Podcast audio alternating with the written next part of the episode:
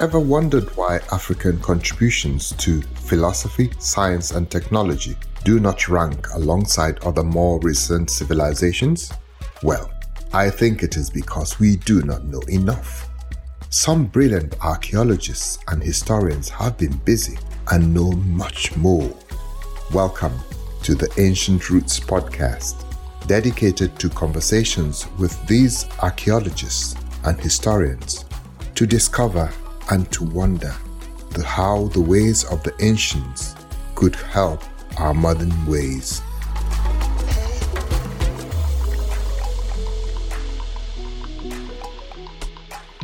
Thank you, Dr. Kingsley Daraojimba, for agreeing to have this discussion, which brings together a lot of the expertise that you've acquired over the years. If I may Thank ask you first, archaeology how did you come to study archaeology? Well, funny enough, I actually wanted to study medicine. Yes. And okay. um, I never, yeah, I never really knew what archaeology was. So when I wrote the entrance examination, what we call JAMB, the Joint Admission Matriculation Examinations, you know, examinations into the university, when I actually got admission, after I wrote that exam, I got admission. I never really knew what I was going to study in university. I actually thought it was a course related to medicine.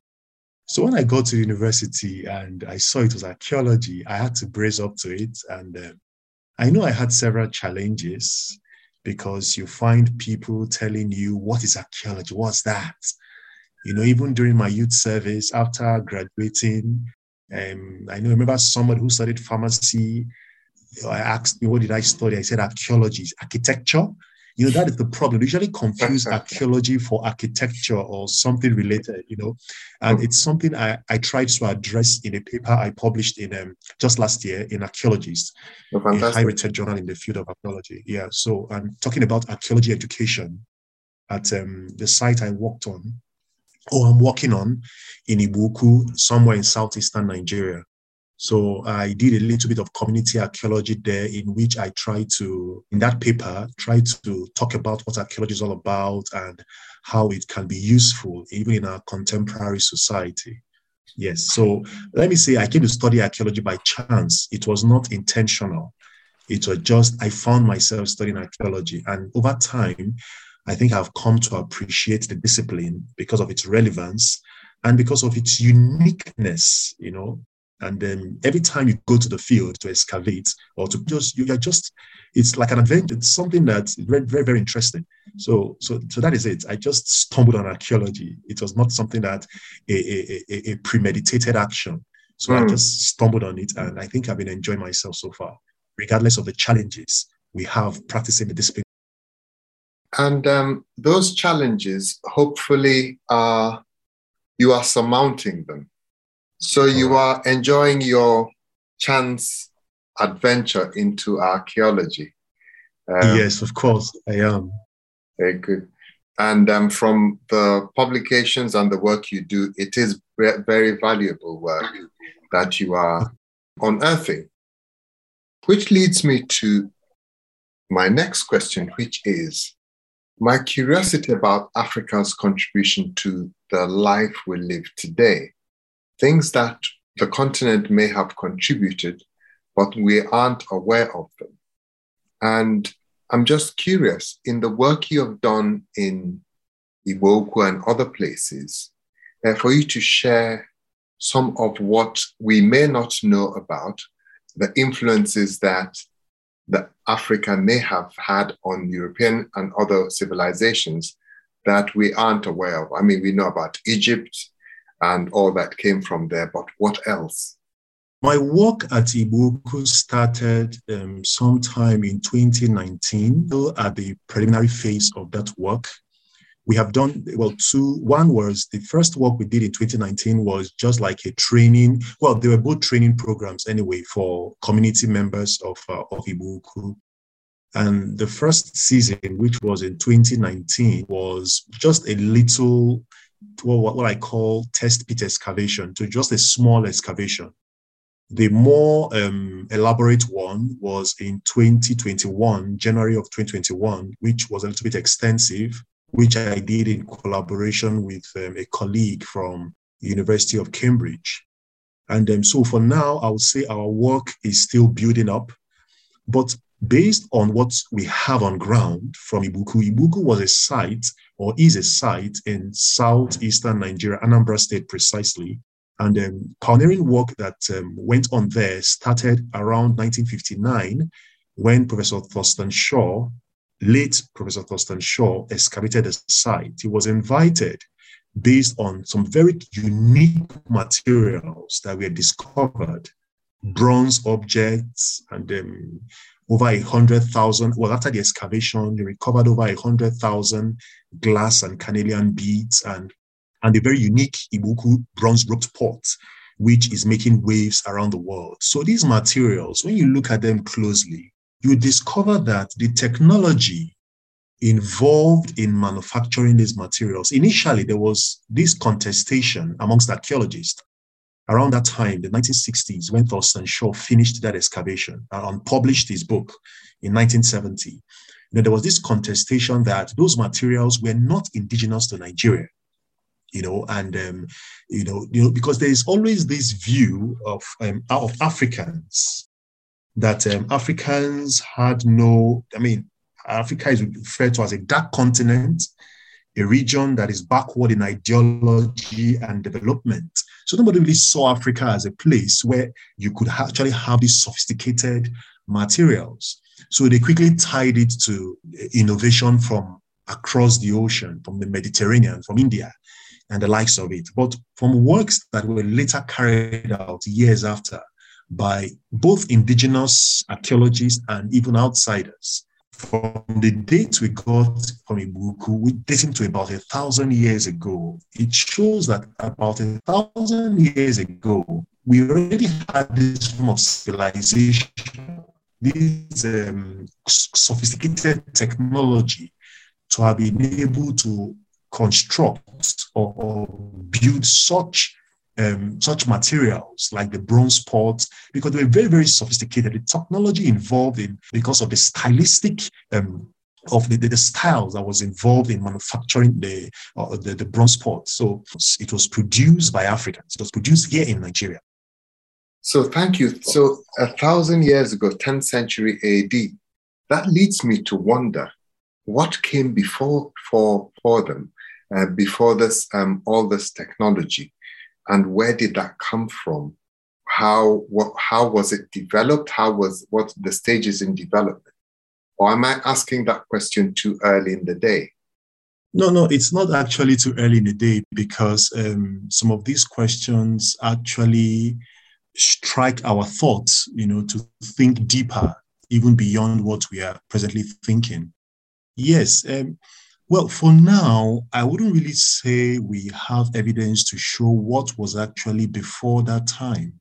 You know, if you are going farther beyond, which means that you are going to maybe the early Stone Age on how humans evolved, you know, but the likes of it. But no, no, no, that, that is not it for now. But presently at Igbo-Ukwu, you know, part of the challenges we have at Igbo-Ukwu was the materials we uh, that have been unearthed so far uh, have been somehow in have been in, is, in isolation, so to speak, in the sense that um, we have not really discovered the the production centers where those materials were actually produced.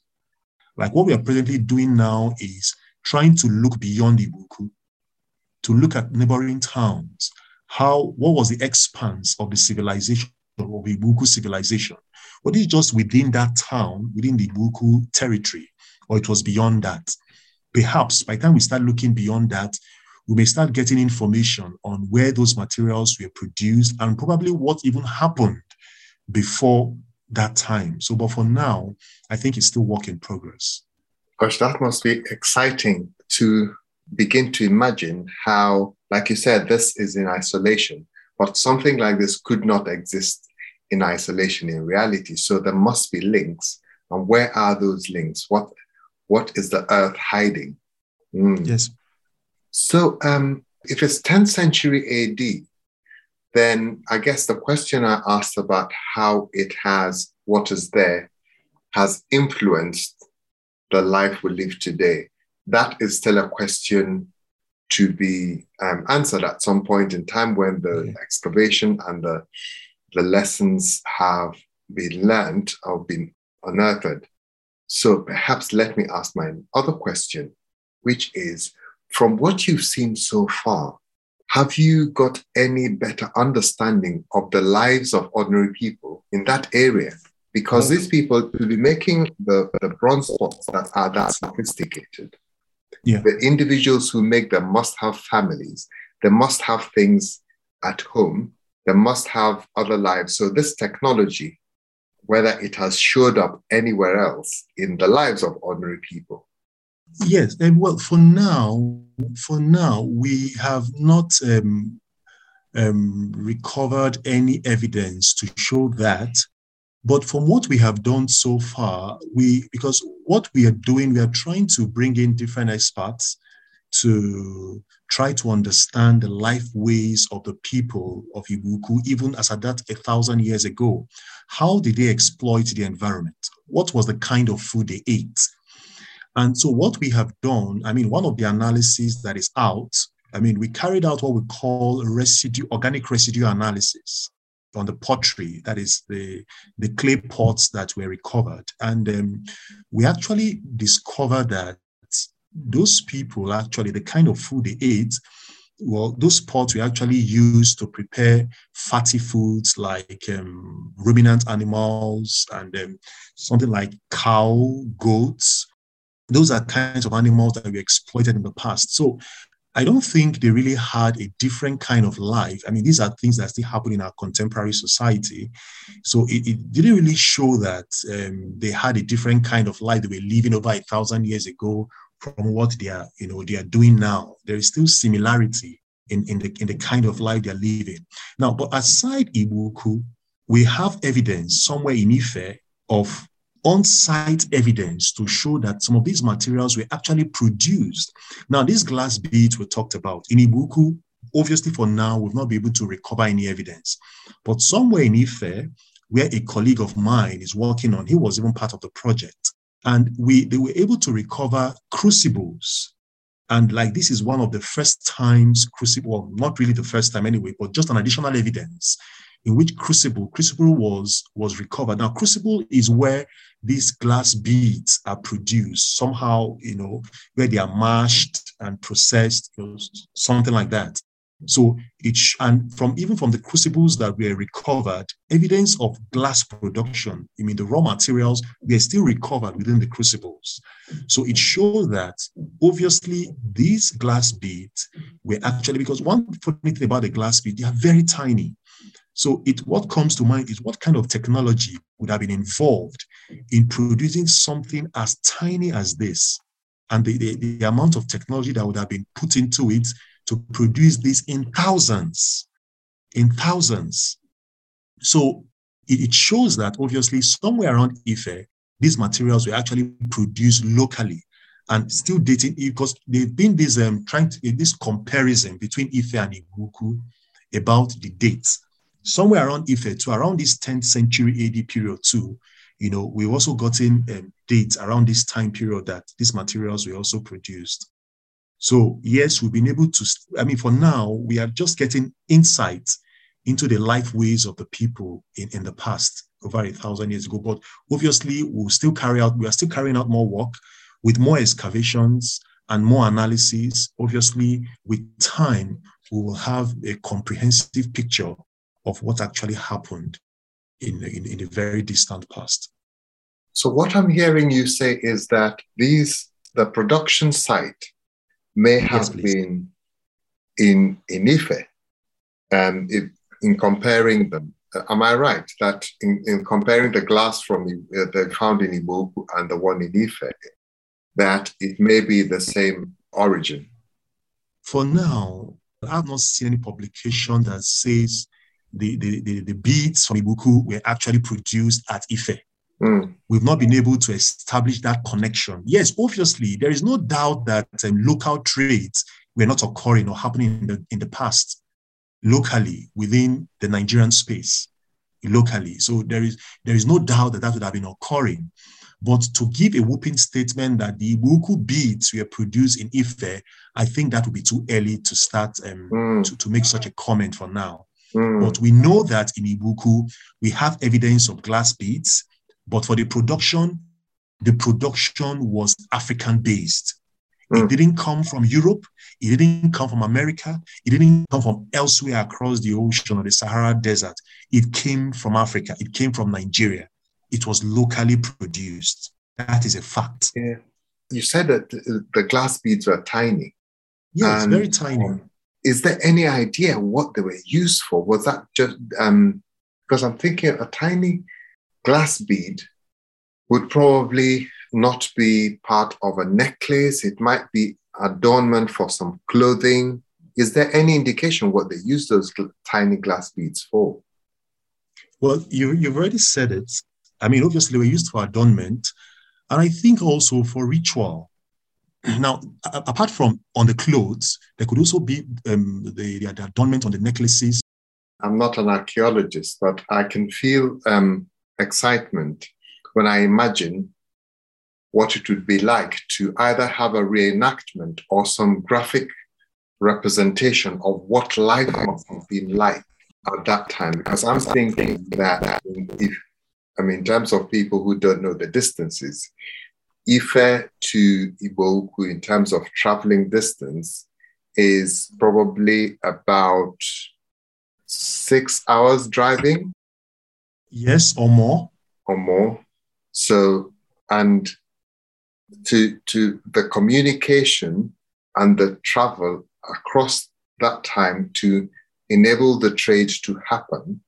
What, yes. what was the mode of transportation? How were people dressed when they were traveling? And all that. Yes, this is these are the pictures going on in my mind.